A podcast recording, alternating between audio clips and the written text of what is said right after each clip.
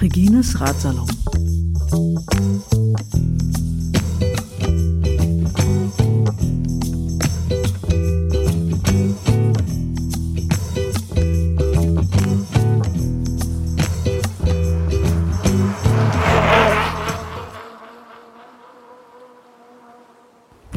Meine Materialien. Ja, man hört es. Zu Gast ist mal wieder Cornelia Brückner im bewährten Team von den Velonistas. Conny, ich grüße dich. Hallo Regine. Ja, Conny, ähm, wir haben den Januar fast durchlebt des neuen Jahres. Es hat sich einiges getan im äh, Profisport.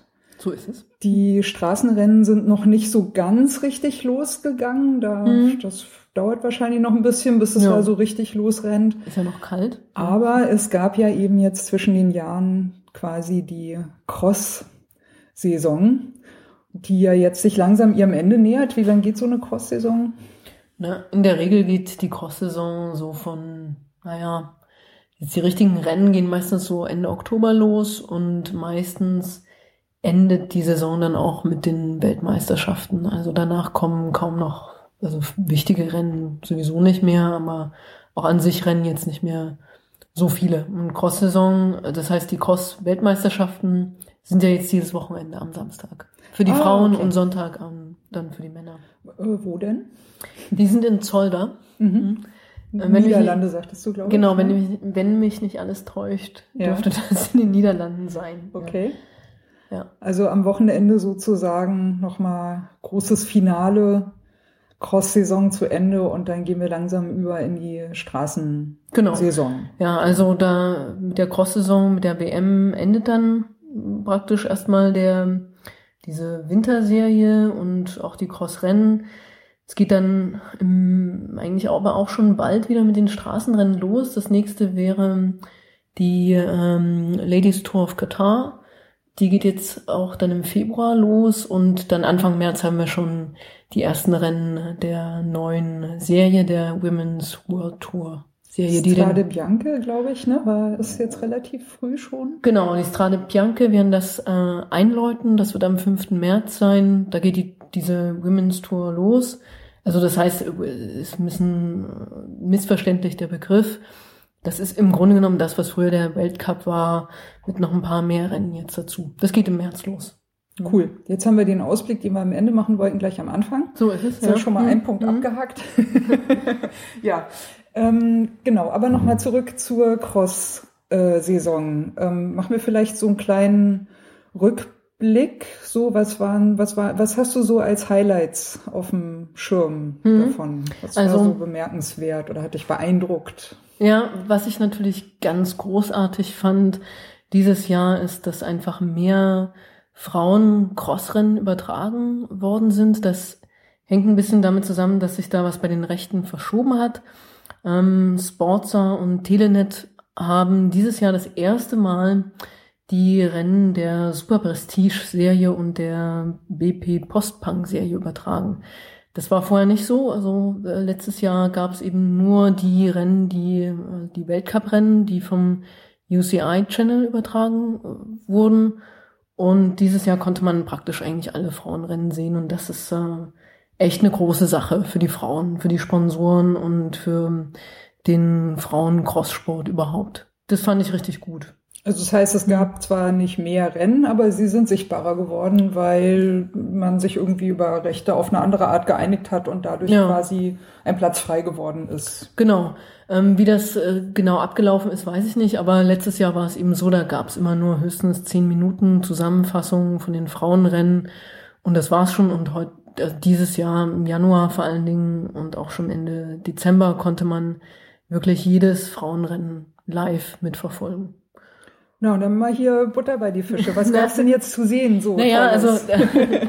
ähm, was vielleicht viel wichtiger ist als jetzt diese ähm, die Weltcup-Serie, die sind natürlich auch wichtig und wir werden ja dann nochmal über die WM sprechen. Und vielleicht so die Meisterschaften, die nationalen Crossmeisterschaften, die waren, glaube ich, vor zwei Wochen, also ist gar nicht so lange her.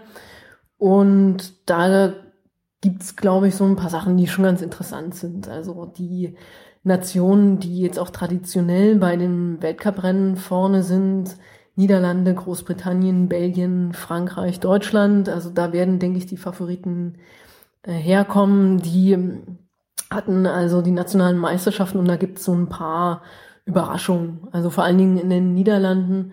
Da gibt's jetzt eine neue Fahrerin, diese Talita de Jong, das ist eine ganz junge, also eine tolle Fahrerin, also wenn man die so auf der auf jung, Rad sieht. jung heißt? So dein müsste, Alter?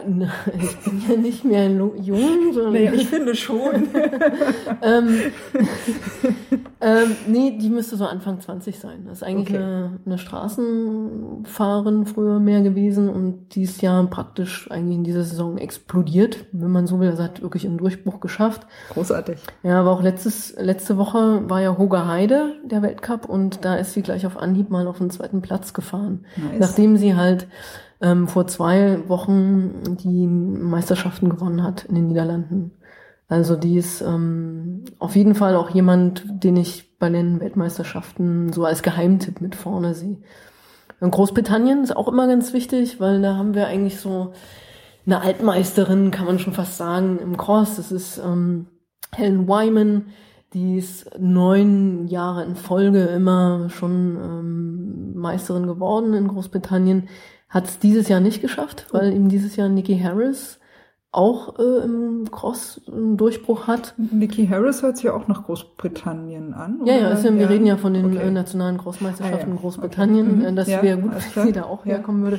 Aber Nikki Harris ist auch jemand, den man eher also ähm, im Straßenradsport eigentlich kennt fährt für Bös Dolmans. Das ist ja das Team von Lissy Armstead, der aktuellen Weltmeisterin.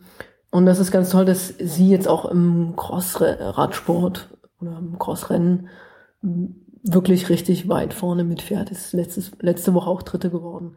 Und es war sehr interessant, das zu sehen, das Rennen ähm, in Großbritannien, weil äh, die beiden sich eigentlich so einen äh, richtigen Zweikampf geliefert haben. Helen Wyman hat lange geführt und dann kam Nikki Harris in der vorletzten Runde nochmal wirklich mit Riesenkampf an sie ran. Und man hatte schon gedacht, oh, jetzt wird es ein Duell. Und dann hatte leider äh, Helen Wyman ähm, eine Panne. Oh. Also ja, und dadurch hat sie leider den Boden verloren.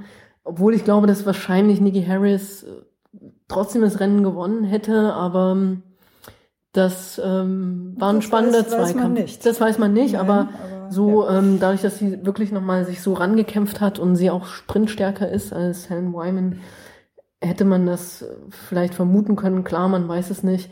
Es ist auf jeden Fall schade für Nikki Harris, weil es natürlich so ein bisschen ja, nicht ganz ähm, reiner Sieg ist, wie man sich den wünscht als Sportler. Ne? Wenn jemand, wenn der andere einfach so ein, ähm, so eine Panne hat oder ein technisches Problem, ist das immer so ein bisschen Wermutstropfen, wenn man dann so. Man, man stellt sich gerade auf, auf den, auf den Gegner ein, hm. die Gegnerin in dem Fall. Hm. Und schwupp, plötzlich ist sie weg. Ist ja auch ein bisschen unfair. Ne? Ja, es ist einfach so. Schön. Das ja, ist kein richtiger ja. Sieg in dem Sinne. Nein, das ja, wird klar. nicht. Aber ja. trotzdem, offensichtlich ist sie ja sehr, sehr gut gefahren, sonst hätte sie nicht so lange dominiert. Ich meine, das ist ja auch auf Helen jeden Fall Wyman, verdiente Leistung. Ja, ja. Und Helen Wyman ist eine ganz tolle Sportlerin, also total engagiert, auch im Frauenradsport, super humorvoll. Also ihr auf Twitter zu folgen, ist auch immer sehr interessant und äh, erquicklich. Ja, aber dann, äh, jetzt habe ich schon viel zu viel über die, nee, nee, britischen äh, Meisterschaften geredet. Ja. Belgien ist ja auch immer ganz wichtig, weil ja Belgien so ähm, das Mutterland äh, des Crosssports ist. Da war wie erwartbar äh, Sanne Kant als ähm, Meisterin. Das, sie ist sicherlich auch die große Favoritin, hat jetzt auch den Weltcup gewonnen für Zolder, wobei sie nicht immer total dominant war und sie ist mehr so eine Fahrerin, die mit viel Kraft fährt. Für, für welche Altersklasse? Also auch für die ähm, Frauenelite. Frauenelite, ja. Mhm. Weil äh, Zolder, die WM, das wird ein Kurs sein, der sehr, sehr schnell ist. Also Leute, die, oder Frauen, die sprintstark sind. Cross auch, aber, ne? Ja, genau. Aber ne, Cross muss ja auch ähm, sprinten können. Ja. muss sprinten können. Du musst halt auch ähm, vor allen Dingen diese Rhythmuswechsel gut hinkriegen. Und da bin ich mal gespannt. Also Sanne Kant ist sicherlich die große Favoritin. Ich sehe die Talita de Jong auch weit vorn, auch Nikki Harris. Und halt in Frankreich die aktuelle französische Meisterin, Caroline Mani, ähm, hat auch erst so in den letzten zwei, drei Rennen so richtig Fahrt aufgenommen, hat die Meisterschaft gewonnen, war auch jetzt in Hogerheide nicht schlecht. Ich könnte mir vorstellen, dass sie auch nochmal eine Rolle mitspielt. Die zwei, also Super Champions vom letzten Jahr, ähm, die Caroline Ferrand-Prévot, wird ja nicht mit dabei sein. Die hat, äh, hat sich im Training verletzt. Und Marianne Voss hat ja diese letzte Saison komplett ausgesetzt. Die wird also auch nicht dabei sein. Auch verletzungsbedingt, glaube ich. Ja, sie hatte eine Operation am Rücken ja. und hat dann ja. halt die ganze Saison ausgesetzt. Ja, wird, ich glaube, tragisch. Ja. Naja, also ach, es ist trotzdem, ich finde, sie macht es ganz gut. Sie kommentiert die Rennen immer bei Sportza jetzt, mhm. die Crossrennen. Ähm, und sie ist auch trotzdem immer noch natürlich sehr engagiert und sie wird jetzt für die Straßensaison wiederkommen. Mal sehen. Ähm, sie ist, glaube ich, weiß noch nicht, was ihr erstes Rennen ist. Ob sie jetzt wirklich bei der ähm, Tour of Katar mitfährt, müsste man mal verfolgen. Aber sie wird wieder einsteigen. Und, und, ich glaube, sie hat Ende letztes Jahr auch irgendwie eine App rausgebracht. Strong Her, glaube ich. Oder ja, so. das ist eine Initiative, wo, wo bei der sie Frauen, hm. andere Frauen finden können in äh, ihrer Gegend, Homezone hm. quasi, die auch fahren wollen, dass man sich ja irgendwie verabreden okay. kann. Hm. Oder ich habe es mir noch nicht genauer angeguckt, hm. aber es scheint da ja auf jeden Fall gute Wege zu finden, selbst ja. wenn sie nicht hm. Radfahren kann, ja, ja, äh, da sch schöne und gescheite Sachen. Ja, die machen. ist auch ganz witzig. Die war letztes, äh, letztes Jahr ist die ähm, die ähm, Tour of Britain war für die Frauen, da war sie auch als Kommentatorin dabei und dann hat sie über Twitter dann einfach auch mal Leute gefragt, dass sie würde gerne die Strecke mal abfahren und wer würde denn mit ihr fahren? Das muss man, es ist halt Stimmt, halt schon, ja, ja, ja das ist schon echt toll im Frauenradsport, ja. das einfach, da sind die Fahren auch noch, glaube ich, irgendwie nahbar und dann kann man sowas halt machen, genau. Ja, ja. Ja, Genau, und natürlich, äh, äh, Regine, wir müssen da jetzt äh, auch beim Thema bleiben. Ne? Nicht ist schon ein, wieder ist ein Salon, wir ja? reden. Ja, wir ja, reden, genau. Ja, ja, wir reden. Ja, aber wir haben ja natürlich, Radfahren. ja, ja. Na, und wir haben ja die deutschen Crossmeisterschaften noch gar nicht besprochen. Das ja, aber äh, geht uns ja als äh, erstes an. Hier. Ich äh, würde gerne noch mal kurz, also für das Wochenende jetzt, äh, hm. Solda, hast du, glaub jetzt fünf Fahrerinnen genannt, die interessant waren, ne? wenn ich mich recht Genau, also ne, Talita Lyon, Sanne genau. Kant, Nikki Harris, ähm, Caroline Mani sehe ich auch noch vorne und dann ähm, ja, Vier. Äh, mhm. ja, Eva Lechner könnte auch noch sein, das italienische Meisterin. Und klar, bei den belgischen Fahrerinnen, da gibt's äh, Sophie de Boer zum Beispiel, ist auch immer noch ziemlich weit vorne, wobei sie hat halt letzte Woche gewonnen. Da vermutet man so ein bisschen, dass sie eventuell zu früh top, in Topform gekommen ist. Also es kann sein, dass, dass sie vielleicht, man muss man beobachten, das wird interessant. Mhm. Aber äh, mich, also ich, ich kenne die alle nicht. Ne? Ja. Du, also du, du, du Dafür bin da, ich ja da. Bist ja die ja, Expertin da, genau, und, mhm. und verfolgst das ja offensichtlich mhm. auch alles sehr genau und äh, akribisch, wie das ja auch so mhm. deine Art ist. Ähm, äh, aber für, also für mich ist das so, ich höre jetzt alle diese Namen und denke, ja, okay, ja. Und wenn Conny das so sagt, ne, mhm. und so vier Favoriten, die so richtig mhm. interessant sind, könnte ich mir denken, das wird ein interessantes Rennen, ne? Weil ich meine, vier starke Persönlichkeiten ist ja, ja ein Ding. noch ne? viel mehr. Also, ja, natürlich, klar. Ja. Aber das wäre ja das, wo, wo man so sagt, hm. Und wie, wie äh, sind die, sind die, ähm, also sind das Fahrerinnen, wo du sagen würdest, die sind so ähnlich stark oder die haben so ein bisschen unterschiedliche Ausprägungen, mhm. weshalb bei das, das Anschauen des Rennens vielleicht eigentlich auch interessanter werden könnte, ne, dass man so mhm. sagen kann, so. Naja, die haben schon hm. ihre Spezialitäten. Also Sanne kann es einfach eine Fahrerin, die ist technisch sehr gut und die fährt halt auch mit viel Kraft, aber ich glaube, sie hat nicht so den Top Speed, wobei ich möchte sie da auch nicht. Also es ist natürlich alles Dein relativ. Eindruck, ne, natürlich, ne? ja. klar, natürlich. Ja, ja und ähm, Helen Wyman ist halt eben auch jemand, die kommt halt gut mit Schlamm zurecht und die ist eine frühere Läuferin gewesen, die ist halt dann besonders stark, wenn Laufpassagen dabei sind. Ähm, naja, die Fahren sind schon alle also hat, hat natürlich jede ihre Persönlichkeit, ne? Aber beim Cross spielen halt einfach viele Sachen eine Rolle. Man hat jetzt nicht so diese Kategorisierung, wie man sie von den Straßenrennen kennt, dass man sagt, okay, man hat hier einen Sprinter und einen Bergfahrer und das ist vielleicht ein Allrounder und hier noch ein Helfer und so. Ähm, beim Cross kann man mehr noch als beim Straßenrennen sagen, okay, diejenige Fahrerin, die am komplett, komplettesten ist, die am stärksten ist, die wird das Rennen wahrscheinlich auch gewinnen. Und so sind die ja alle auch, ähm, so bereiten die sich alle vor. Also es gibt jetzt nicht so die Riesenunterschiede, es sind eher kleine Details. Weißt du was über Übertragungen? Gibt es irgendwie... Ja, äh, UCI wird es übertragen, über die ah, UCI, ja, UCI Channel. Mhm. Okay, cool. Also über YouTube kann man das immer ganz gut finden. Ja. Ja, und also, noch was, äh, Seh Sehempfehlung. Genau, und noch was ganz Wichtiges, was ist nämlich ganz neu jetzt ähm, bei der WM. Es gibt das erste Mal überhaupt eine U23-Kategorie bei den Frauen. Und das ist irgendwie super wichtig, natürlich für den Nachwuchs. Ähm, und ähm, ja, auch total interessant, weil wir gar nicht einschätzen können, wo da die oder wer die Favoriten sind. Denn die U23-Fahrerinnen sind immer so ein bisschen unsichtbar. Im, im Cross jetzt sind wir noch. Genau, ne? ja. ja. Wir sind immer noch beim Crossfahren. Und die U23-Fahrerinnen starten ja mit den Elite-Fahrern zusammen und klar, die sind ja jetzt nicht immer unbedingt bei den, unter den Top Ten sozusagen.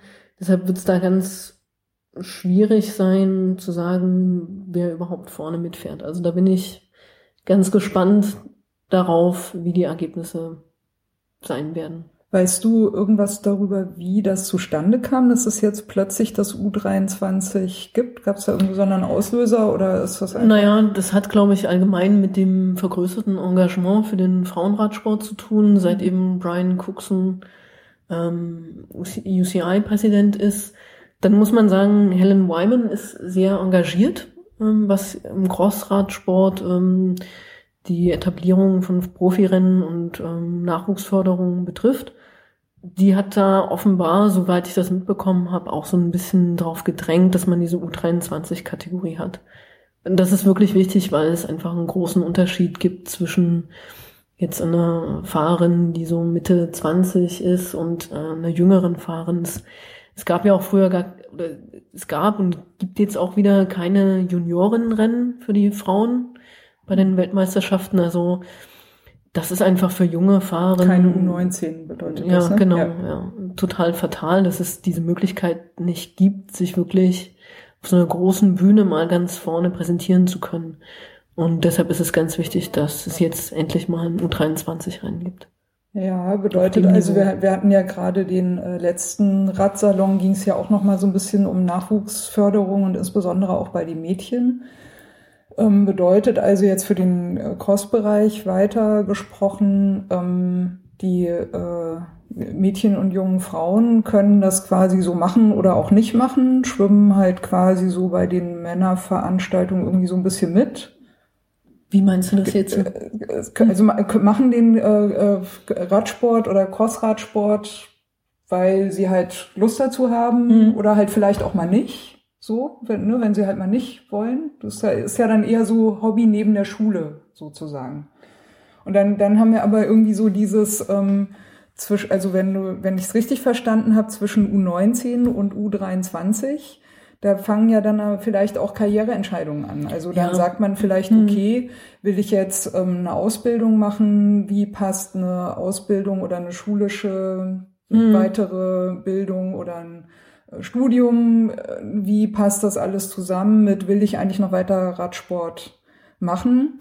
Und ähm, wir haben dann quasi dadurch, dass es jetzt diese U23-Rennen gibt, eigentlich eine, eine bessere Chance, sich da auch schon mal zu zeigen als möglicher, mögliche Favoritin für die Elite dann sozusagen. Also ja. man, man, kann, man kann das sehr gut nehmen, um zu sagen, okay, jetzt meine ich es aber auch wirklich ernst, jetzt will ich mal sehen. Und je nachdem, wie ich da fahre, U23 und was sich da so anbietet an, weiß ich nicht, Sponsoren, ja, Möglichkeiten ja. und so weiter, mhm. ist das vielleicht, sind das vielleicht vielversprechende Kandidatinnen dann für die Elite. Ja, naja, na klar, das hofft man natürlich. Da, ja. ja. Also ich glaube, das ist an sich jetzt für die jungen Frauen man darf das jetzt auch nicht so direkt mit dem Männersport vergleichen. Da sind die Strukturen natürlich viel professioneller. Es gibt ja auch bei den Weltmeisterschaften, ähm, bei den Frauen, bei den Straßenweltmeisterschaften gibt's, da gibt's wiederum eine Juniorenkategorie, aber auch keine U23. Ne? Das ist alles immer noch so ein bisschen im Aufbau begriffen.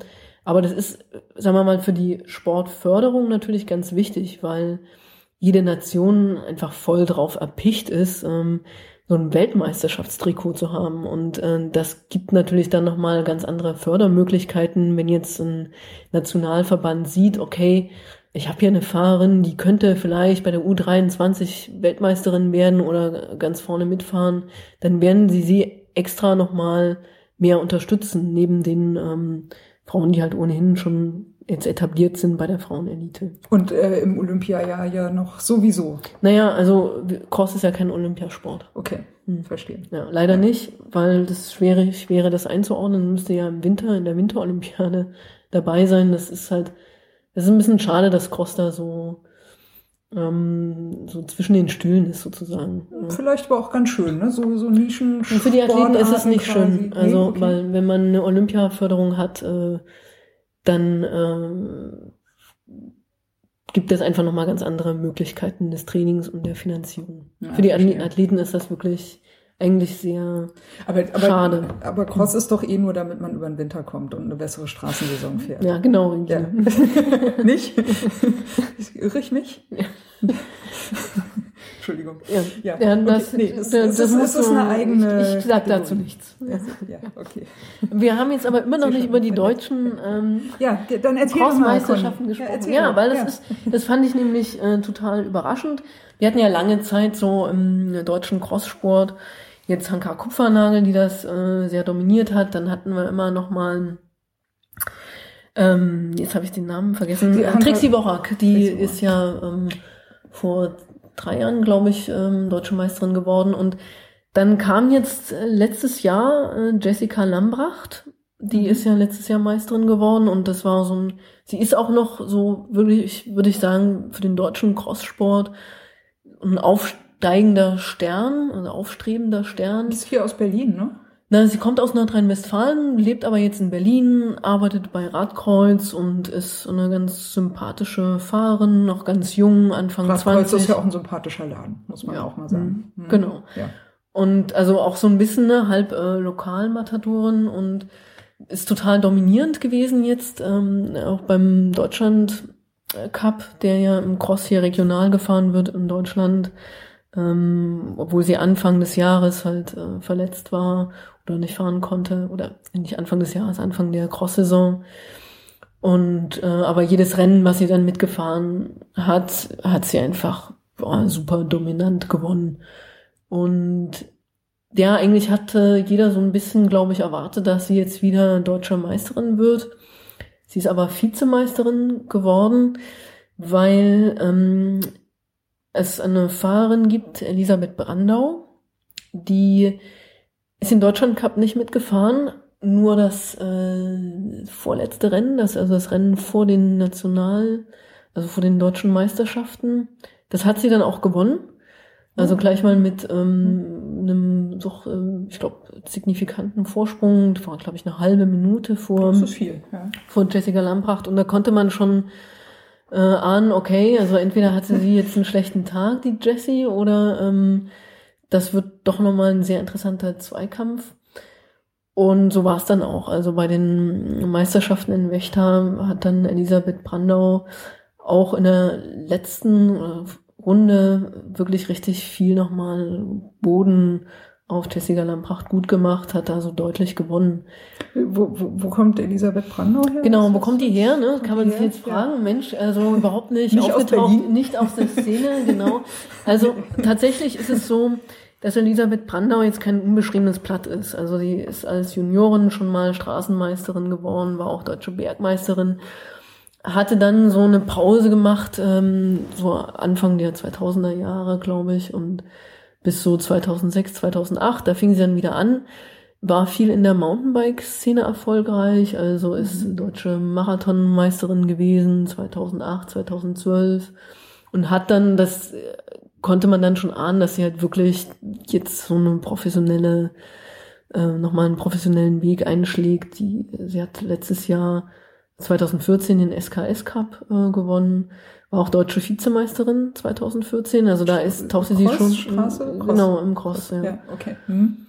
Und ähm, dann hatte sie äh, für Mountainbike diesen äh, Riva Cup da gewonnen. Oder das Riva ist ein Rennen, also ein Marathon-Mountainbike-Rennen, ziemlich bekanntes mit ähm, vor hunderten Startern und auch diese ist aber hier Sella Ronda. Sabine von den UCI. Leonistas ist da nicht mitgefahren. Doch, Sabine auch? fährt Riva, glaube ich, auch immer mit oder Ja. manchmal. Mhm.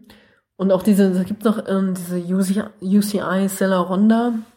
Da hat sie auch, das hat sie, glaube ich, gar nicht damit gerechnet, äh, dass sie das da gewinnt, weil es auch ein richtig hartes. Sabine. Nee, Elisabeth Brandau, Entschuldigung. Genau, Elisabeth ja, aber, Brandau. Genau. Ja, Hm? genau. Ja. Also insofern, also man wusste schon, äh, wenn sie jetzt mit auf der Startliste steht, dass mit ihr zu rechnen ist.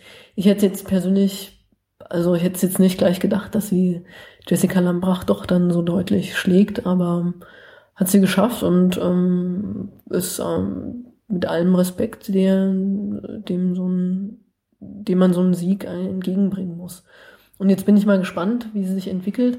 Das Gute ist halt jetzt wirklich, dass es dieses U23 äh, Weltmeisterschaftsrennen gibt, weil wir so eben zwei deutsche Starter bei den Weltmeisterschaften haben. Hätten wir sonst nicht gehabt, meiner Meinung nach, also soweit ich informiert bin, weil bei Weltmeisterschaften in Deutschland, da es halt eben kein, nicht so viele gute Fahren hat, gibt's immer nur einen Startplatz meistens und den hätte halt dann die Meisterin besetzen müssen, Elisabeth Brandau. Das wäre halt für Jessica irgendwie schade gewesen.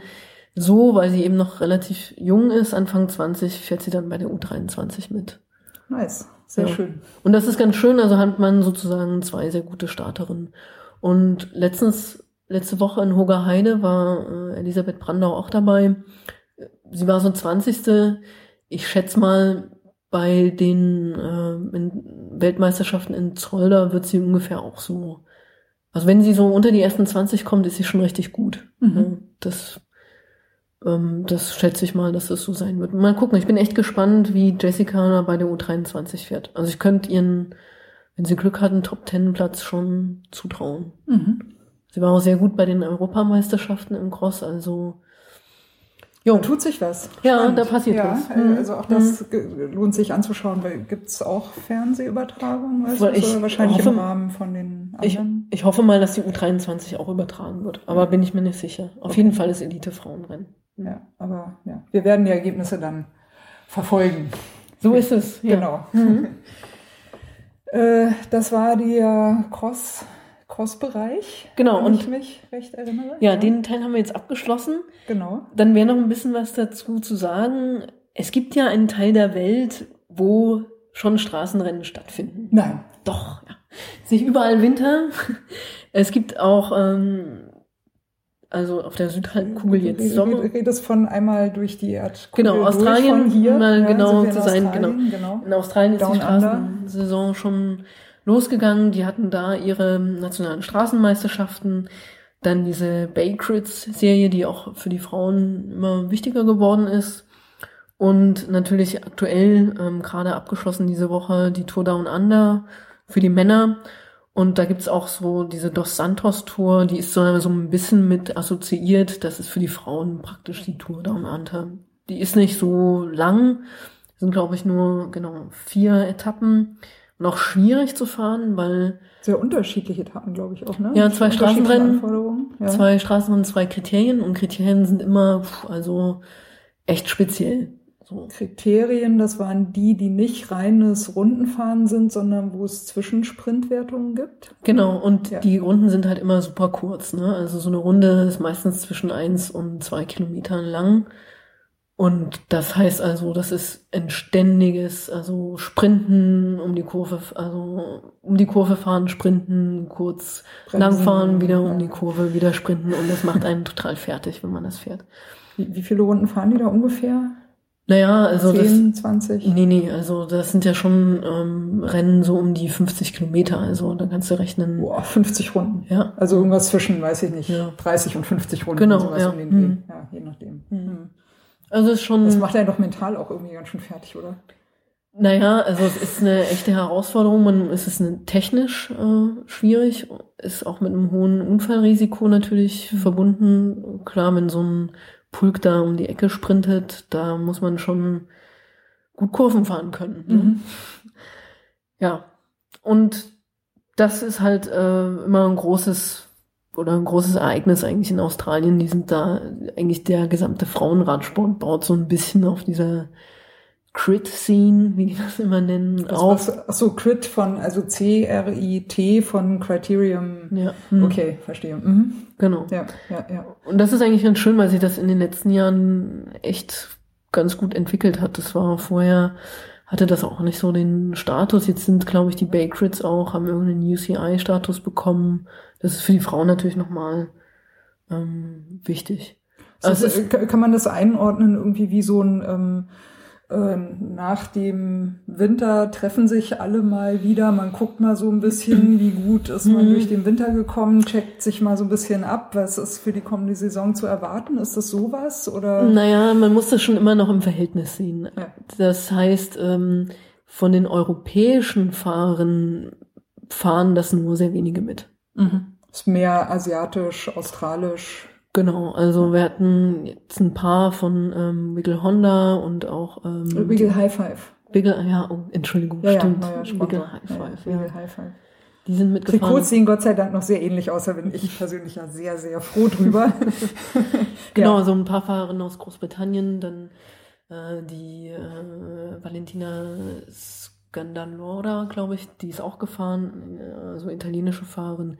Aber sonst jetzt, sagen wir mal, die die jetzt richtig großen Namen im Frauenradsport, die werden, also ich will das jetzt nicht schlecht machen, klar, ja. es gibt super tolle australische Fahrerinnen, hier Katrin Garfold, Shelley Owens, ja, Katrin Garfold hat auch gewonnen, ne, glaube ich. Äh, Katrin Garfold hat die Dos Santos Tour gewonnen, genau. Ja. Das ist übrigens interessant, weil Katrin Garfold eigentlich eine Deutsche ist. Die ist ausgewandert in ihren 20ern, also als sie so 20 war, eigentlich ursprünglich für einen Studienaustausch und hat dann irgendwie in Australien den Sport für sich entdeckt, gerade den Leistungssport und die ist da jetzt richtig gut. Mhm. Also das ähm, ist eine interessante Persönlichkeit. Wie ich überhaupt finde, dass es so im Frauenradsport echt so, gibt es manchmal so ungewöhnliche Karrieren. Das hat man bei den Männern nicht so, weil da eben, glaube ich, auch das Leistungsniveau ist schon noch mal höher und die können sich das jetzt nicht so leisten, ähm, da nebenher noch, weiß ich, zu studieren oder zu arbeiten. Na gut, Klar, weil die auch, auch die Profi-Infrastruktur dahinter. Genau, die verdienen also, natürlich auch mehr Geld, auch sein, ja. Ne? Aber viele. Frauen ähm, haben halt einfach nebenher noch irgendeinen Job oder also müssen, oder manche gibt es gibt auch selbstständige Unternehmerinnen, die dann irgendwie noch so, ein, so eine Firma führen, während sie halt ähm, Profirennen fahren. Das ist immer ganz witzig. Ja, ja die Santos Tour. Genau. Ja. Das, das war dieses.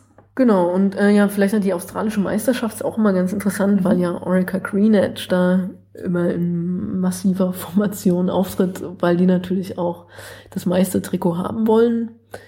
Ist ihnen letztes Jahr nicht gelungen. Ich fand das ganz interessant. Weil wer, wer hat's geholt? Rachel Nealon okay. hat das letztes Jahr geholt und Rachel Nealon ist auch so eine sehr interessante Fahrerin. Sie war, sie hatte irgendwie vor so, ich glaube, drei Jahren einen relativ schweren Unfall, ist dadurch so ein bisschen aus diesem ganzen Profi-Kadersystem rausgekommen und hat sich dann echt so alleine wieder zurückgekämpft und war letztes Jahr auf einmal ähm, Voll australische Meisterin.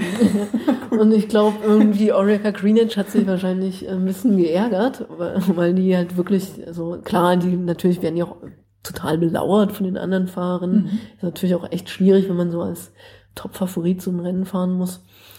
Ja, und dieses Jahr haben sie es aber dann geschafft.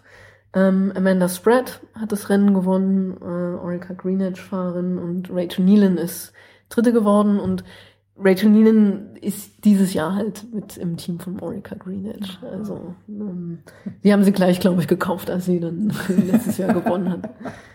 Ja. Auch schön. Und, ja, auch ganz witzig, ähm, das war ein interessantes Rennen, äh, auch so von der Rennstrategie her, weil es ist in den letzten ähm, Kilometern nochmal richtig spannend geworden.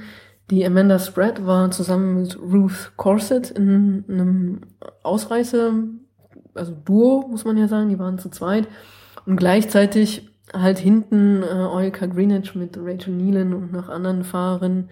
Und es sah äh, lange so aus, ob die vielleicht nochmal nach vorne kommen würden, also sie würden die noch einfangen und dann hätte ja Orica Greenwich nochmal irgendwie voll die Strategie ändern müssen, aber Amanda Spratt hat es dann im Sprint gewonnen.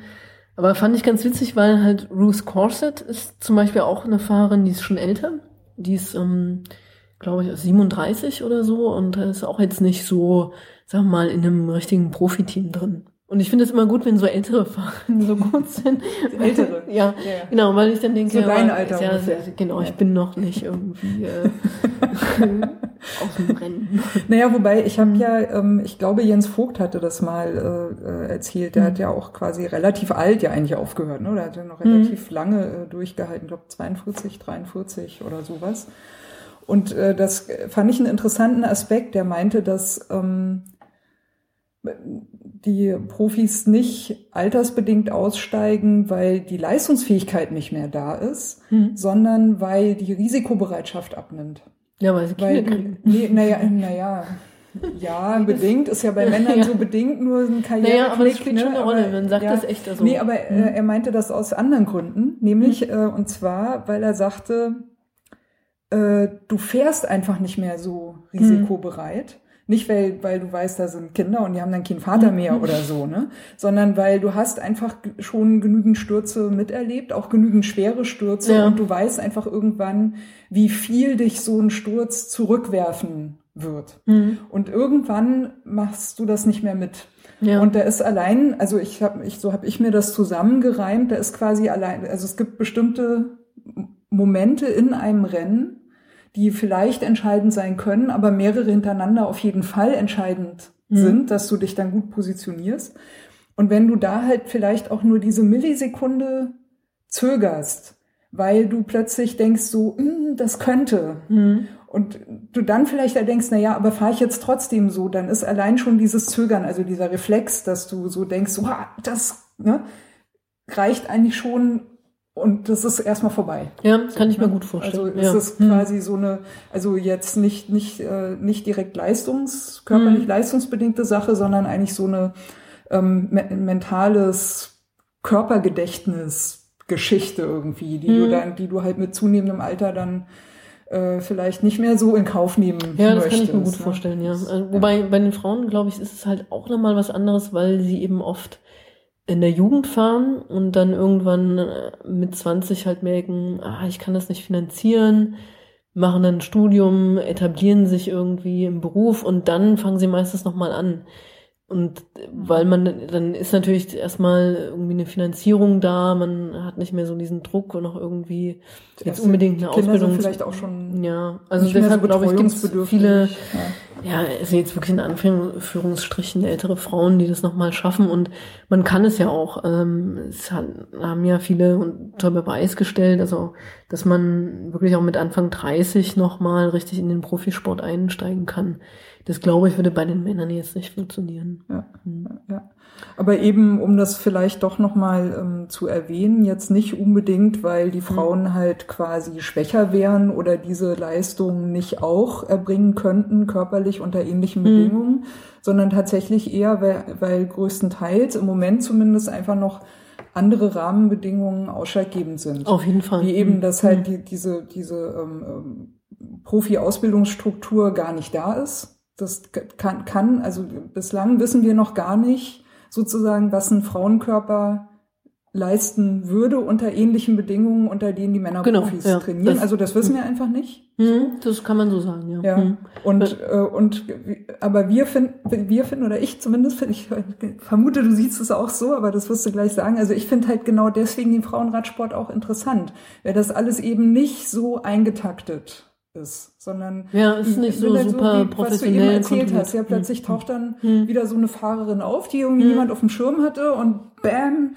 legt da irgendwie eine super Sache hin und äh, ist eigentlich jede Saison, äh, gut, werden vielleicht nicht unbedingt alle Karten neu gemischt, aber du hast da einfach immer wieder neue Gestalten, die da reinkommen und vielleicht auch schneller wieder raus sind als bei den Männern. Also das hatten wir auch, glaube ich, bei unserem äh, letzten Radsalon, da ist einfach mehr Dynamik drin. Ne? Nicht, also nicht nur in den Rennen, ja. sondern auch so in der, in der ganzen Szene. Ja, vielleicht kann man das so sehen, ja, die Gestalten im Frauenradsport. Ja, ja. ich finde find das, also ich persönlich finde das interessanter. Ja. Das, das ist, äh, ja, ich finde halt eben, äh, halt die Lebensgeschichten sehen, ne? sind einfach oft äh, ein bisschen komplexer als bei den Männern. Also ich meine, ich jetzt das nicht negativ, aber die kommen nee, einfach aus anderen ne? Hintergründen. Ja. ja. Und klar, ne? Ähm, es wird ja immer oft gesagt, so ja, Frauen könnten jetzt diese, zum Beispiel Tour de France, das würden die jetzt nicht schaffen. Klar würden die das aktuell, würde sie das wahrscheinlich tatsächlich überfordern, aber weil sie auch nicht darauf hin trainieren. Ja, jetzt ist eben die Rennsaison so, wie sie ist. Und da sind die meisten Rennen nur so um die 100 Kilometer, 120, 130 Kilometer lang. Und dann trainiert man halt auch entsprechend. Aber wenn es diese Rennen gäbe, die halt 180, 200 Kilometer lang wären, dann würden die Frauen natürlich auch anders trainieren und dann würde man eher nochmal sagen können, äh, okay, also wie sieht das jetzt hier aus mit dem ähm, direkten Vergleich? Also mir, mir, mir persönlich ist, sind ja solche äh, Aspekte auch deswegen wichtig, also weil ich so in meiner Biografie und mit meiner mhm. Radleidenschaft auch gemerkt habe, so in den letzten, weiß ich nicht, 15, 20 Jahren hat sich da ja auch viel getan, auch wie die, wie die äh, Frauenprofifahrerinnen quasi äh, angeschaut werden oder so, ne? Mhm. Aber so als ich so als ich so jung war, ne, so richtig jung so noch und und ja. nee jünger noch, Conny. Äh, äh, und so ich wollte ja dann eigentlich mal Radprofi werden, ne? Ja. Und ja ja, aber das das ging gar nicht. Also ich habe da mal so als ich so 18 war ungefähr, mhm. so um Abitur, kurz vor Abitur, ich habe mal so ein paar Vereine angerufen, wollte mal eintreten, weil ich halt auch echt äh, körperlich wirklich gute Werte hatte. Also das ähm, da wäre schon eine Chance gewesen. So. Und die haben halt, die meisten Vereine haben eigentlich nur gelacht und wieder aufgelegt. Und ähm, diejenigen, die so ein bisschen wohlmeinender waren, die haben halt gesagt, na ja, also ähm, selbst wenn wir einen Trainer für dich hätten, was wir durchaus machen würden, es gibt gar keine Rennen, auf die wir dich trainieren können. Mhm. Die, also die Infrastruktur war eigentlich gar ja, nicht da. Genau. Und als dann eben diese erste Tour de France für die Frauen kam, die ja mehr Etappenrennen ja auch war, ich glaube, das war Ende 80er, Anfang 90er, sowas um den Dreh rum. Da habe ich ja ganz viele Fahrradzeitschriften gelesen. Ich habe ja auch im Fahrradladen gearbeitet damals und musste ja, wollte ja informiert sein. Mhm. Und da gab es echt Kommentare von den Männern irgendwie, ja, hahaha, ha, ha, wenn die Frauen dann auch mal so ein Rennen machen, da fahre ich dann auch mit, da kann ich ja mit, mit dem linken Bein fahren und kann ja mit einem Bein gewinnen. Das wäre doch mal was, das auch so ne, Männer, die vielleicht ein Bein verloren haben, die können doch da noch was machen und so. Ne? So Sprüche mhm. kamen da damals. Und das war wirklich, ähm, das war an der Tagesordnung so. Und ich bin äh, schon ganz froh, dass das, das nicht mehr so ist. Aber genau. deswegen finde ich diese Aspekte auch so interessant. Ja, wo sind mhm. da die Unterschiede? Und eben so die, eben das stimmt auch nicht so, mhm. ne, dass die Frauen sozusagen das physisch nicht mhm. leisten könnten, sondern ganz, ganz viel hat eben einfach mit unterschiedlichen Bedingungen zu tun.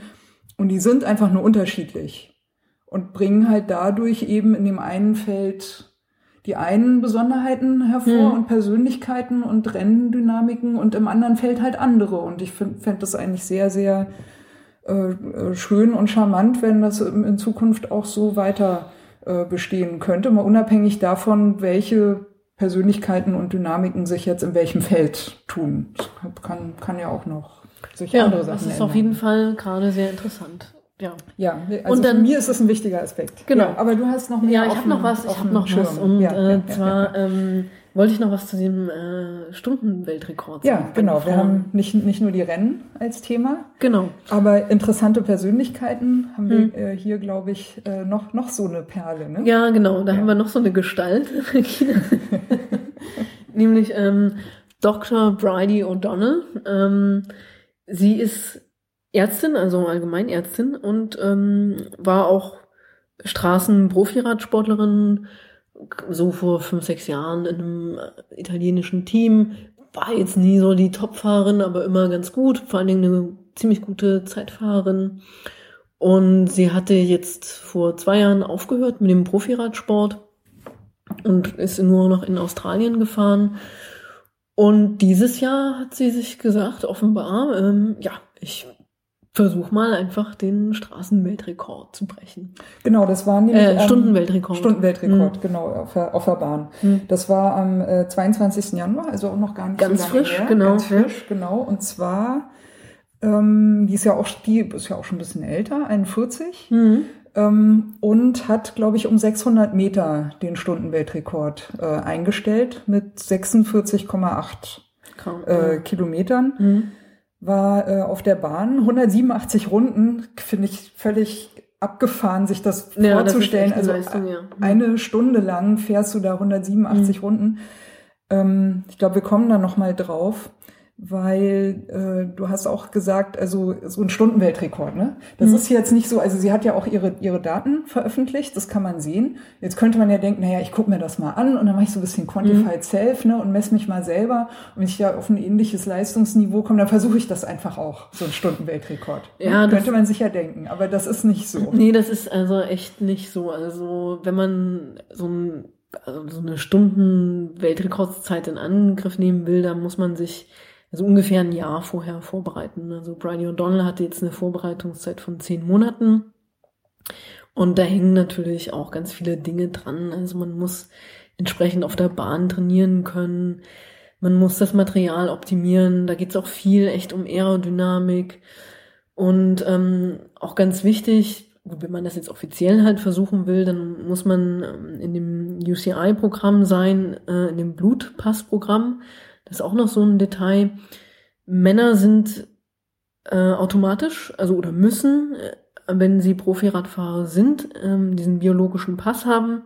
Frauen brauchen das nicht momentan, weil einfach die Thematik äh, Doping nicht so gravierend ist, was jetzt nicht heißt, dass es gar kein Doping gibt, aber es glaub, ist einfach eine Finanzielle. Genau, da sollten wir auch nochmal drüber ja, sprechen. Genau. Jedenfalls, also kann man erstmal ganz grob sagen, Doping kostet einfach einen Haufen Geld wenn man das äh, irgendwie professionell machen will. Brauchst du auch betreuende Ärzte, die das Genau, auch, und auch die Medikamente ja, und ja, ja, äh, die Frauen haben einfach gar nicht den finanziellen Hintergrund jetzt da Doping in dem Maße zu betreiben. Das, das mag nicht heißt, dass es hm. das nicht gibt, aber nicht so maßgeblich. Genau, es ist nicht so ein verbreitetes Problem auf jeden Fall. Und jetzt ähm, Bridie O'Donnell musste sich halt in dieses Programm einschreiben lassen mit den entsprechenden Kontrollen, aber das ist zum Beispiel auch nicht kostenlos, ja. Also da muss man, sie musste glaube ich 7000 Euro oder so umgerechnet zahlen, um in das Programm aufgenommen zu werden.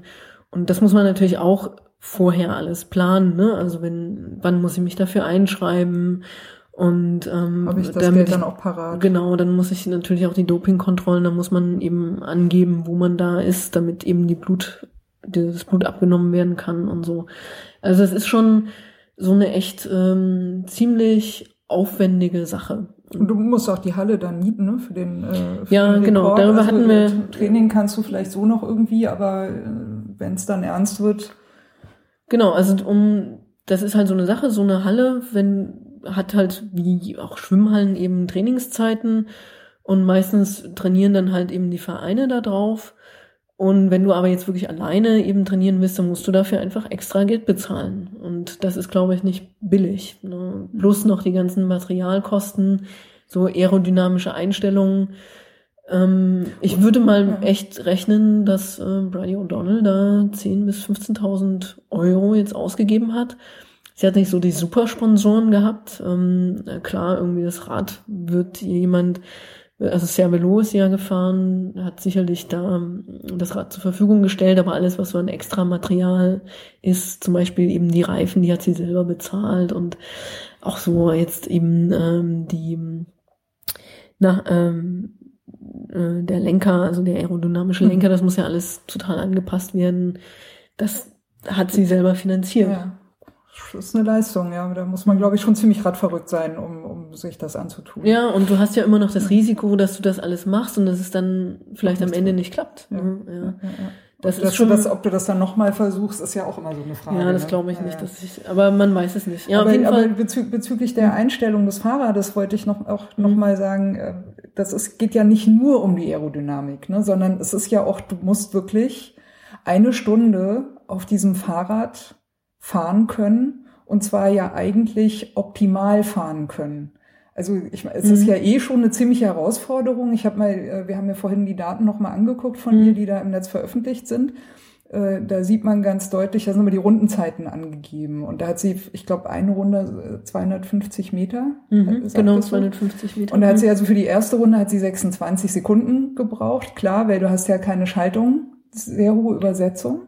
Nee, nee, nein, ist ja ein stehender Start mit einer Startmaschine, Startmaschine, genau. Sie hat die Übersetzung 54, 14, glaube ich, gehabt. Das ist was schon krass. ziemlich ja. krass ist. Und, und, das, und dann, dann hat sie irgendwie, glaube ich, die ersten drei Runden war sie dann irgendwie zu schnell. Also die, die äh, zweite bis fünfte äh, Runde. Mhm. Da hat sie dann irgendwie, glaube 18 Sekunden gehabt und dann sieht man aber, dass sie sich so bei 19 Sekunden eigentlich sehr zuverlässig eingependelt hat. Ja. Also zwischen 19,2 bis 19,7 Sekunden. Genau. Und ähm, ja, den ersten drei Runden war sie halt auf 18,8 und 18,7 und so. Mhm. Ich glaube, das ist, da hängt halt auch irre viel dran. Du ja, bist ja ein aufgeregt, genau. Und, ja, und ja. die ersten Runden sind wirklich einfach totale Selbstkontrolle, dass man da eben nicht überzieht, sondern sich wirklich akribisch und diszipliniert an die vorgegebenen Zeiten hält. Das ist ja. das größte Problem. Die letzten drei Runden hat sie dann nochmal 18 Sekunden hingelegt. Also genau, da, da, kann man ja dann schon sagen, okay, ja, ich könnte das jetzt schaffen und sicherlich mobilisiert man da nochmal einfach. Na, da geht's ja dann auch mehr darum, Qualität. also wenn sie das quasi um 600 Meter eingestellt hat, dann geht's ja wahrscheinlich in den letzten drei Runden auch, da weißt du dann wahrscheinlich schon, okay, hm. ich, ich schaffe es.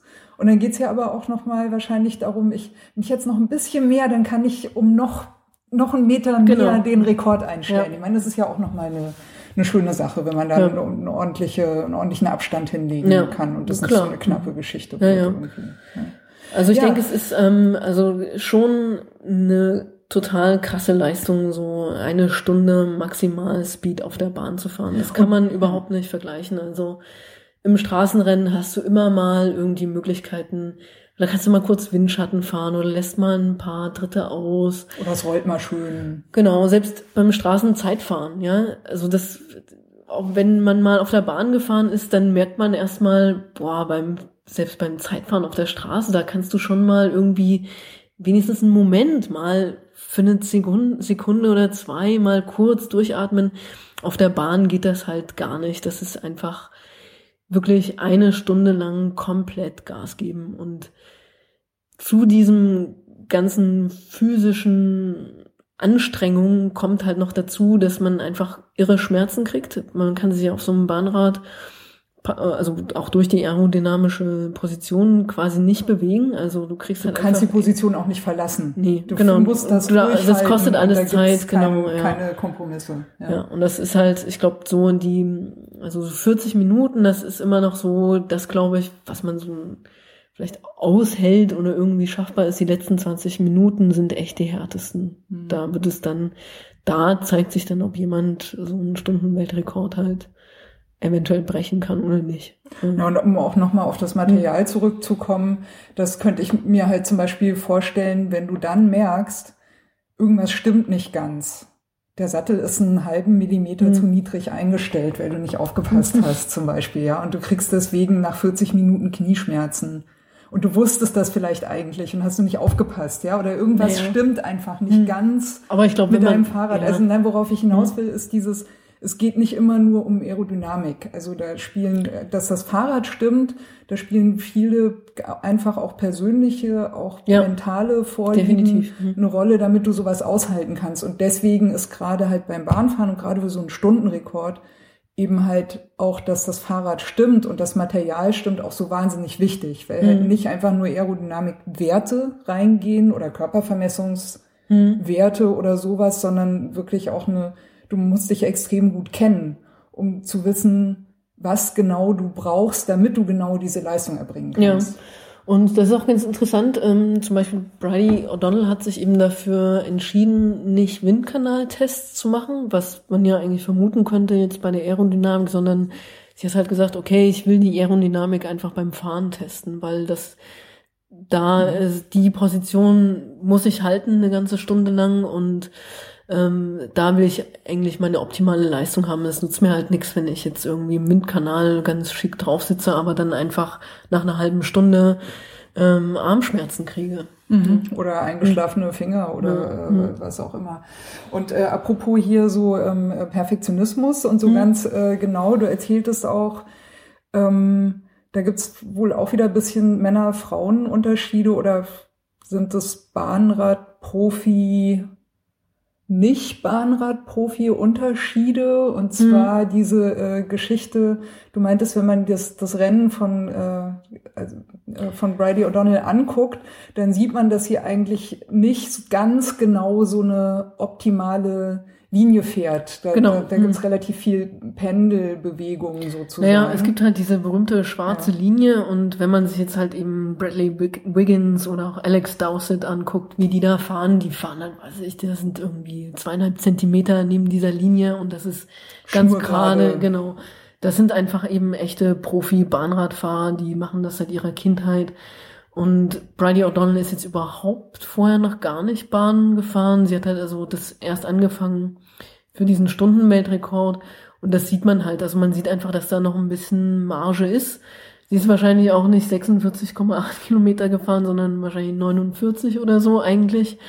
Weil sie halt immer da noch so ein bisschen ja. ähm, zu weit oben ist manchmal. Aber das also, ist also gar zum, keine. Zum, zum Messen auch nochmal, mhm. ne? Das muss man, also so ein Stundenweltrekord muss man sich jetzt nicht vorstellen, man hat dann äh, Kilometerzähler am, am Rad, fährt eine Stunde und dann guckt man halt, wie viel rausgekommen ist. Nee, nee, ne? sondern das geht Sondern man fährt, also Runden. man fährt die Bahn hm. und die, die Runden, die haben eine festgesetzte Länge, 250 Meter hm. eben in dem Fall. Und wie viele Runden du schaffst, das ist es dann halt. Ja. Und wenn, wenn du halt äh, da ein bisschen rumschlenkerst, dann fährst du halt mehr. Aber das interessiert einfach niemanden. Genau. Ja, das hm. ist völlig egal, weil das hm. in deine Wertung wirklich einfach nicht, nicht einfließt. Ja. ja. Äh, zur Finanzierung noch, du hattest vorhin noch von einer Frau erzählt. Ja, ich wollte nur noch sagen, ja, also das ja, muss ich jetzt ja, noch loswerden. ich fände es halt mal einfach interessant, wenn so eine Profi-Bahnradsportlerin das versuchen würde. Also zum Beispiel Ellen van das Dijk. noch gar nicht. Ja. Im Stundenweltrekord. Genau, also wir haben ja jetzt bisher, sagen wir mal so die letzten äh, drei, vier, die das gemacht haben. Das war ja diese Leontine van Morsel, hatte lange Zeit, über zwölf Jahre, den Rekord. Und dann gab es jetzt in diesem Jahr durch die Neuregelung halt bei den Frauen ähm, mehrere Versuche. Wir hatten äh, Dame Sarah Story, ähm, ja. die es versucht hat als... 28. Ähm, Februar war das, 2015, genau. genau. Mhm. Und dann Mary Sheffer Howling. Mhm. 15. Ähm, September war das letztes genau. Jahr. Genau. Und das sind halt alles auch, ja so gut, äh, Sarah Story ist nochmal was anderes, weil sie halt ähm, ähm, Parathletin ist, ähm, die hat nochmal andere Voraussetzungen. Auch die hat ja auch nochmal ein super Extrarad, ne? das, so, das ja sozusagen auch ihre körperlichen Besonderheiten mhm, nochmal genau, ausgeglichen äh, hat, weil sie sonst das gar nicht mh. fahren könnte. Ja. Mhm. Aber zum Beispiel eben Mary Sheffer Holding ist, ähm, ist jetzt auch keine Profifahrerin und schon gar keine Bahnradspezialistin. Und das hängt so ein bisschen damit zusammen, weil es halt auch eine Finanzierungsgeschichte ist. Wenn man eben so einen Stunden-Weltrekord in Angriff nimmt, dann heißt es halt eben ein Jahr nur dafür fahren. Dann kann man keine Straßenradsaison nebenher fahren. Das ist völlig Und danach unmöglich. wahrscheinlich auch nicht. Ist vorbei. Erstmal. Ja, also ja, man das ist so eine spezielle Vorbereitung, dass man da eben mehr oder weniger ausfällt. Das können sich die Profifrauen nicht leisten. Aber Ellen von Dijk hat ja schon angekündigt, dass sie das vielleicht versuchen könnte. Dieses Jahr auch, oder? Nee, dieses Jahr ist ja Olympiajahr. Sie wird also ah, auf ja, jeden Fall die, das ist mhm. äh, nochmal ganz speziell, aber Vielleicht macht sie es nächstes Jahr und das wäre dann bestimmt nochmal interessant, weil sie halt anders fahren würde. Also sie hätte nochmal diesen anderen technischen Hintergrund. Ja, ich habe mir, äh, während du erzählt hast, hier nochmal ja, die Internet den, gesurft. Ja, ich, ja, ja, man hat das, das Wissen der Welt in der ja. Hosentasche ja. heutzutage. Ja, ich habe mir mal die äh, Wikipedia-Seite aufgerufen für den äh, Fahrradstundenrekord nur mal vielleicht noch mal mhm. kurz rekapituliert. Also ähm, gibt ja auch bei den Frauen schon länger. Ist ja nicht jetzt neu. Also die, von denen du jetzt gesprochen mhm. hast, das ist diese äh, UCI, neue UCI-Regulierung, die seit, glaube 2014 gilt. Nee, seit 2015. 2015, mhm. ja. Also Anfang 2015. Mhm. Und nur mal ganz äh, kurz jetzt mal rein Interesse halber. Wir hatten ein, den, den ersten äh, Women's Hour Record ist von 1972 auf, auf Wikipedia zumindest vermerkt. Mhm. Weiß man ja immer nicht. Ne? Kann ja sein, dass das noch jemand editiert. Oder, oder werde ich mich auch eintragen. Ja, genau. genau, 1972 eine Italienerin äh, über 41,4 äh, Kilometer. Äh, da hat sich eigentlich seit 72, wenn wir jetzt auf 46,8 gegangen sind, ist jetzt nicht so dolle viel. Ja, das ist schon viel. Also von, ja? Ja, ja. ja. Dann haben wir hier den nächsten äh, 1978, Katie van Osten, 29 Jahre alt, hat äh, auf 43 Kilometer erhöht. Dann im Oktober 2000 eine 26-jährige Anna Wilson Milbert auf die hat nicht viel gut gemacht. 400 Meter irgendwie drauf. Ja, das ist ja für so einen Stundenweltrekord dann immer schon ganz schön viel. Ne? Also es reichen ja praktisch. Warum denn? 400 Meter. Ja, das ist sind das mehr. Fahr, das fahre ich doch mit einem Bein. Ja, naja, nach einer Stunde auf der Bahn. ja, Regina, alles klar. Ja. ja, was sag mal, was, äh, also den Stundenweltrekord 400 Meter ausweiten, was bedeutet das? Den, bei den, was das bedeutet? Ja. ja, das ist schon viel. Also da musst du schon da weiß ich nicht, was das bedeutet. Ich bin's noch nicht gefahren, aber ich glaube, 400 Meter ist relativ viel. Der Unterschied jetzt zwischen, ähm, also Bradley Wiggins hat ja nochmal echt eine andere Marke gesetzt, aber ähm, Alex Dowsett und Dennis Rowan, das waren ja nur, ähm, das waren vielleicht 200 Meter oder so, das war nicht so viel. Und das ist ja, gut, ja, aber, aber bei den Männern, die sind ja, glaube ich, bei, weiß ich nicht, 56, 54, 54 Kilometer, ja.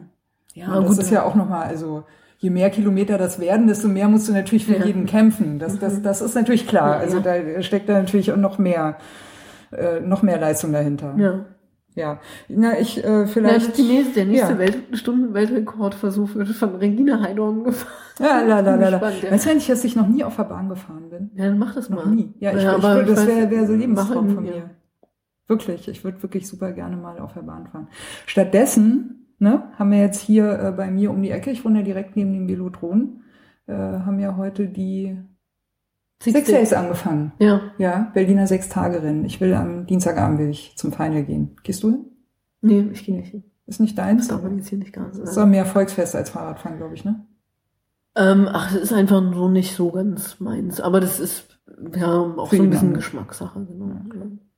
Gut. Also jedenfalls, um die Sache noch äh, kurz zum Abschluss zu bringen, also bis im Oktober 2003 äh, sind wir dann beim Frauenstundenrekord auf äh, 46,065 mhm. Kilometer gewesen. Also von, von 1972 bis 2003 haben wir da wie viel draufgelegt? Ja, so fünf Kilometer ungefähr. Mhm. Das sind schon ein paar Runden. Ja. Ja. ja. Ähm, du hattest noch von einer Fahrerin erzählt, das fand ich ganz interessant, die sich ein Rennen crowdgefundet hat. Genau, ja, das schön, dass du das noch erwähnst. Passt doch ganz gut in ja. Rennen, Persönlichkeiten, Finanzierung, genau, neue ja. Möglichkeiten, die uns das wunderbare Internet eröffnet. Ja, so ist es. Und zwar ist es Hannah Payton äh, aus Großbritannien, eine U23-Fahrerin.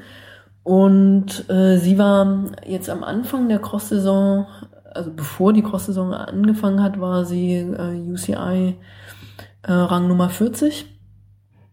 Ähm, um den Weltcup zu fahren, muss man unter den ersten 40, äh, unter den ersten 50 sein.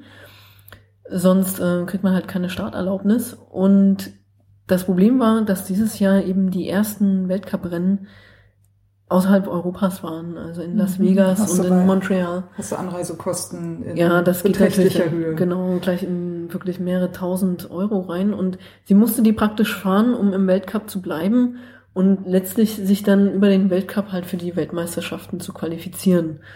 Ähm, und dann hat sie einfach einen Aufruf gestartet übers Netz. Cool. Ja. Bitte Geld überweisen. Ja, sie offensichtlich. Hat, ja, sie ja. hat sich jetzt qualifiziert. Hast du gespendet? Nee, nicht, weil, nee. weil du hast Ich habe es spät erfahren. Ja. Ich habe das jetzt äh, jetzt so in letzter Zeit mitgekommen, mitbekommen, als halt auch diese ganze Sache mit der U23 äh, losging. Das war mir ja vorher gar nicht so klar. Und im Zuge dessen äh, bin ich auf sie gestoßen. Sonst hätte ich natürlich gespendet. Äh. Ja klar, hätte ich auch gemacht. Ja. Hätte ich auch gemacht. Ja. Wenn man, wenn man da spenden wollen würde, weißt du irgendwas, wie man sich über sowas informieren kann? Gibt es irgendwie eine Sammelseite oder so? Ja, wir nee, können ja einen Link rein, reinbringen. Also es gibt einen Link zu ihrer Seite. Naja, aber zu ihr, aber ich meine, wenn jetzt so aktuell welche Fahrerinnen sagen, ich, ich nee, das müsste da, man über die sozialen Medien wissen, aber das ja, muss man so mit. Das ist echt ein super oder, oder Fall. Wir müssen da jetzt mal ein bisschen wachsamer sein ja. und das hier im Radsalon dann ja. hoffentlich auch mal ankündigen, wenn dann solche Genau, wenn wir das gibt, rechtzeitig wissen, das, machen wir das ja. Genau. genau. Äh, Guinness Stundenweltrekord. Versuch, Versuch, Crowdfunding. Versuch, ja. Weil das ja lustig wäre, ich meine, Anfahrtkosten hätte ich ja schon mal keine.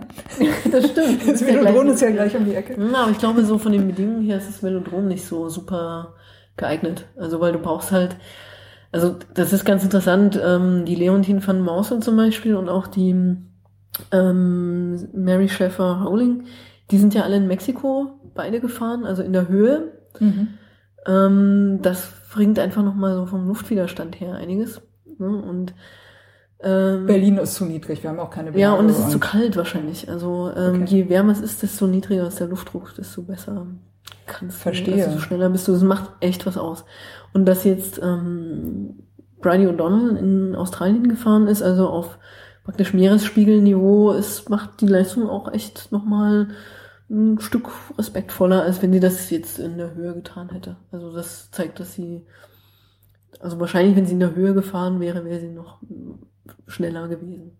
Aber sie hat doch auch, äh, glaube ich, so ein super spezielles Training gemacht. Ja, das Sauna-Protokoll. Äh, ja, krasse Nummer irgendwie. Also ja. was du erzählt hast, dachte ich so, pff, ich weiß nicht, ob ich das so überhaupt schon irgendwie durchhalten würde. Man muss, glaube ich, vorweg schicken, sie ist ja selber Ärztin. Mhm. Also wir dürfen annehmen, dass sie sehr genau wusste, was sie da tat, weil wenn du das gleich erzählen wirst oder das, was du mhm. vorhin erzählt hast, da dachte ich schon, mh, hm, also ohne ärztliche Aufsicht bei der Leistung, die da auch erbracht werden soll. Also mhm. würde ich persönlich das zumindest nicht machen. Aber Saunaprotokoll, was ist das jetzt?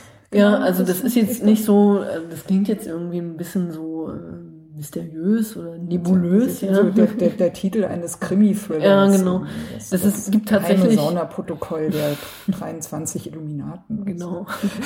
ja, aber es gibt tatsächlich ähm, Sportwissenschaftlerinnen, also eine, deren Namen jetzt entfallen ist, die sich sehr damit beschäftigt hat, äh, diese Vorbereitung äh, auf solche äh, halt Top-Events was die meisten Sportler machen, sind, ist halt dieses entweder Höhentraining oder dann in Höhenzelten schlafen. Also da gibt's immer so die Regel, so, so und so viel Monate vor dem Rennen muss man halt dann mindestens 14 Stunden in diesem unter Höhenbedingungen verbringen und meistens schlafen die dann in irgendwelchen Höhenzelten, aber kann man sich vorstellen, ist irre teuer und es ist auch nicht immer so, ist halt sehr individuell. Bei manchen steckt das an, bei manchen nicht. nicht. Und ähm, Brian O'Donnell hat halt eben äh, von ihr so den Vorschlag bekommen, hey, probier doch mal das Saunaprotokoll aus. Und was das, ist denn das jetzt? Ja, genau, was ist das? Ich mache das, das spannend. Ne? Das ist doch kein Höhentraining. Nee, das ist kein Höhentraining. Das ist also, das ist auch, wie es genau funktioniert, weiß ich nicht. Man eine bestimmte Zeit vor dem Wettkampf musst du eine Woche lang, ähm, also unter voller Belastung trainieren. Bei Briny waren das halt diese 40 Minuten Tests ne, du fährst hier draußen, in Australien ist es wahrscheinlich eh schon heiß, du schwitzt wie verrückt. Nicht auf der Bahn. Doch, auf der Bahn. Auf der Bahn. Ja, ja. darfst aber dann. Aber draußen, also nicht Hallenbahn. Naja, also zumindest, ja, also wo es eben warm ist, okay. jetzt in, in, ja. nicht irgendwie vorm Föhn oder vorm äh, Ventilator. Und du darfst halt nicht so viel trinken. Du gehst runter vom Rad, nichts trinken und von dort direkt in die Sauna und dann nochmal, ich weiß nicht wie viel, irgendwie eine halbe Stunde oder so halt richtig Sauna bei vollen Temperaturen aus der Sauna raus und dann halt über drei Stunden hinweg langsam wieder hydrieren, also langsam eigentlich äh, trinken. Und, und, was bringt das? Ist das irgendwie dehydrieren in der, also jetzt so naja, direkt, direkt kurz davor, weil man dann irgendwie hofft, der Körper ist dann leichter und sie kann dann leichter fahren oder was? was nee, das geht, um die, Blut, es geht um die Blutwerte. Okay. Ähm, durch die Wärme öffnen sich halt deine Arterien und ähm, es, also wie es genau zusammenhängt, weiß ich nicht. Aber letztlich, äh, sie hat eben gesagt, die EPO-Werte werden dadurch besser. Du kannst mehr Sauerstoff im Blut aufnehmen, weil halt einfach dieser Blutstrom irgendwie anders nochmal stimuliert wird. Wir macht das halt echt sieben Tage lang. Jede, also eine Woche, jeden Tag. Das ist aber kein Doping. Wenn nee, du fügst ja deinem Körper keine Substanzen. Genau, hinzu. du fügst ja. keine Substanzen hinzu. Und es ist jetzt auch nicht so, dass jetzt irgendwie die EPO-Werte gleich durch die Decke gehen, aber äh, man kann dadurch halt eben das anscheinend verbessern. Höhentraining hat ja den, genau den gleichen Effekt. Mhm. Geht ja auch äh, um die äh, Blutkörperchen. Die, also die, die Idee war quasi von der von der von dieser äh, Sportwissenschaftlerin, die das äh, quasi die hat die das sich empfohlen? ausgedacht hat. Genau. War quasi die Überlegung, kann man auch was anderes machen, was im Prinzip mhm. ähnliche Effekte hat wie ein Höhentraining, nur halt nicht in der Höhe, sondern anders. Genau, ja. So, ja. Und dann sitzt okay. man dann da nach dem Training in der Sauna rum und äh, dehydriert und fällt, Ja. also ich würde da, Ja. ich würde da umfallen. Ja, ich glaube, also, da äh, braucht man auch echt, also krasse da brauchst du auch mentale Disziplin, um das dann durchzustehen und musst ja auch deinen Körper gut kennen, ne? nicht, dass man dann halt wirklich unter der Saunabank liegt, ne? Also nochmal ganz klar, ja, don't try this at home. Also nicht, nicht jetzt einfach Ja. mal zu Hause Saunatraining und ich fahre jetzt ganz super die nächste RTF Ja. und äh, äh, lande jetzt mit äh, einer halben Sekunde Vorsprung auf einen anderen Hobby-RTF-Fahrer auf dem 368. Platz statt den 375. im letzten Jahr, ja. Also bitte nicht, ja, das ist wirklich auch die Platzierung Mhm. nicht wert, äh, sondern wenn dann wirklich äh, checken, ärztliche Aufsicht, Ja, aber vorsichtig. ich fand es interessant. Ich Ja, fand es interessant, weil es echt mal eine ja. andere Methode ist. Aber ich glaube, das ist so sportphysiologisch kann man das ganz gut herleiten. Das Ja, funktioniert. einleuchtend auf ja. jeden Fall. mhm. Ja, wir haben ja, glaube ich, Okay. auch schon äh, das Doping ein bisschen angerissen. Ich glaube, da haben wir mal noch bei Gelegenheit etwas länger drüber zu sprechen. Äh, Ja, gibt also es interessante ja. Stories. Also kann ich gleich ankündigen. Also Ja. äh, ist in, im Frauenradsport ist da ähm, Auch sehr, auch sehr dynamisch. ja genau. Die ähm, Problemlage ist nochmal sehr anders zu dem bei den Männern. Also kann man auch guten Podcast damit verbringen. Hm. Ja, ich, ich, ich fürchte, dass wir wahrscheinlich da mal so Mhm. einen Themenschwerpunkt äh, Doping machen werden in einem der nächsten Mhm. äh, Radsalons. Ja, ich meine, wir hätten jetzt alles gesagt, was Ja, wir sagen ja. wollten. Ja, genau. Ja, ich habe meine, meine. Liste abgearbeitet. Ja, ganz ordentlich, Ja. alles abgehakt. Ja, das finde ich so schön an Papier-To-Do-Listen. Ne? Die kann man hinterher, die kann man so durchstreichen. Wenn man alles gemacht hat, dann kann man die wegwerfen. Genau. Das, bei, bei so digitalen Listen geht das gar nicht. Nee. Das ist nie ein Ende, weil so, du hast ein paar Tasks weg, dann kommen schon die nächsten wieder, ja. Mhm. Wir haben jetzt uns ordentlich diszipliniert durch das Programm gearbeitet und sagen, tschüss, macht's gut. Bis nächstes Tschüss. Mal. Ja.